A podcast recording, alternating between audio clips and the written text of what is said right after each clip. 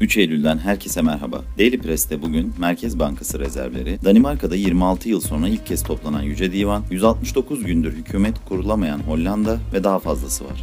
Türkiye'den gelişmeler. Dışişleri Bakanı Mevlüt Çavuşoğlu, Suriyeli ve Afgan sığınmacılara ilişkin olarak Avrupa Birliği ile 2016'da yapılan göç mutabakatına işaret ederek 2016'da olduğu gibi bizim oturup konuşup müzakere ederek bir mutabakata bağlamamız lazım. Ben istediğim gibi karar alırım. Biraz para vereyim, Türkiye mültecileri tutsun anlayışı işlemez demecini verdi.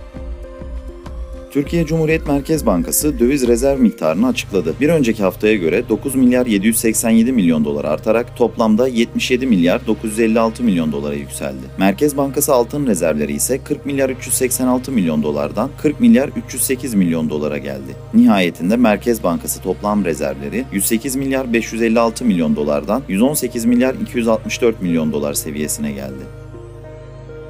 Anayasa Mahkemesi HDP'nin kapatma davasındaki savunmasını hazırlaması için istediği ek süre talebini kabul etti. HDP'ye savunma için 30 gün ek süre verildi. Geçtiğimiz aylarda HDP'nin kapatılması istemiyle dava açılmış, aynı gün HDP Kocaeli Milletvekili Ömer Gergerlioğlu'nun milletvekilliği düşürülmüştü. Bu olaylardan birkaç gün önce de resmi gazetede yayımlanan bir Cumhurbaşkanı kararnamesiyle İstanbul Sözleşmesi feshedilmişti.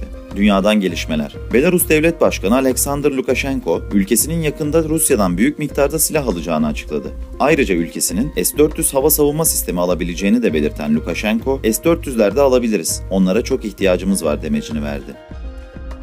Danimarka'da sığınma talebinde bulunan çiftleri ayırmakla suçlanan Göç Eski Bakanı Inger Støjberg'in Yüce Divan'daki duruşması bugün başladı. Sadece eski bakanları görevlerinde işledikleri suçlardan dolayı yargılayan Yüce Divan 26 yıllık bir aradan sonra ilk kez toplanacak. Göçmenlere karşı sert söylemleriyle tanınan eski bakan görevi sırasında yayınladığı kararname ile sığınma talebinde bulunan çiftleri ayırmakla suçlanıyor. Şubat ayında parlamentoda yapılan oylama sırasında konuşan Göç Eski Bakanı insani ve siyasi olarak yanlış bir şey yapmadığını sadece çocuk evliliklerinin önüne geçmek için bu uygulamayı yaptığını savundu. Danimarka medyası ayrılmaları istenen 23 evli çift içinde eşlerden birisinin yaşının 18'in altında olduğunu ve bazılarının bir veya birden fazla çocuğu olduğunu duyurmuştu.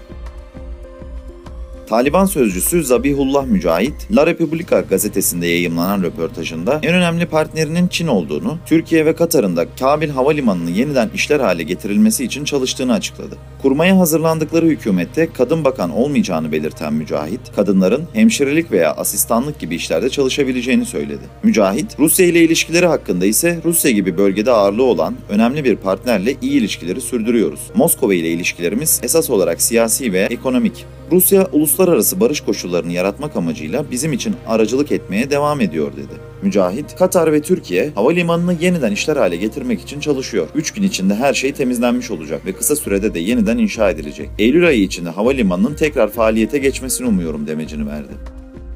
Hollanda'da 15-17 Mart'ta yapılan genel seçimlerin üzerinden 169 gün geçmesine rağmen halen hükümet kurulamadı. Temsilciler Meclisi'nce 12 Mayıs'ta görevlendirilen Sosyal Ekonomik Konseyi Başkanı Mariet Hamer, yeni hükümetin kurulmasında koalisyon seçenekleriyle ilgili yapılan görüşmelerin raporunu bugün meclise sundu. Raporda hükümetin kurulmasında koalisyon seçeneklerindeki çıkmazın endişe verici olduğunu belirten Hamer, azınlık hükümeti kurulmasını tavsiye etti.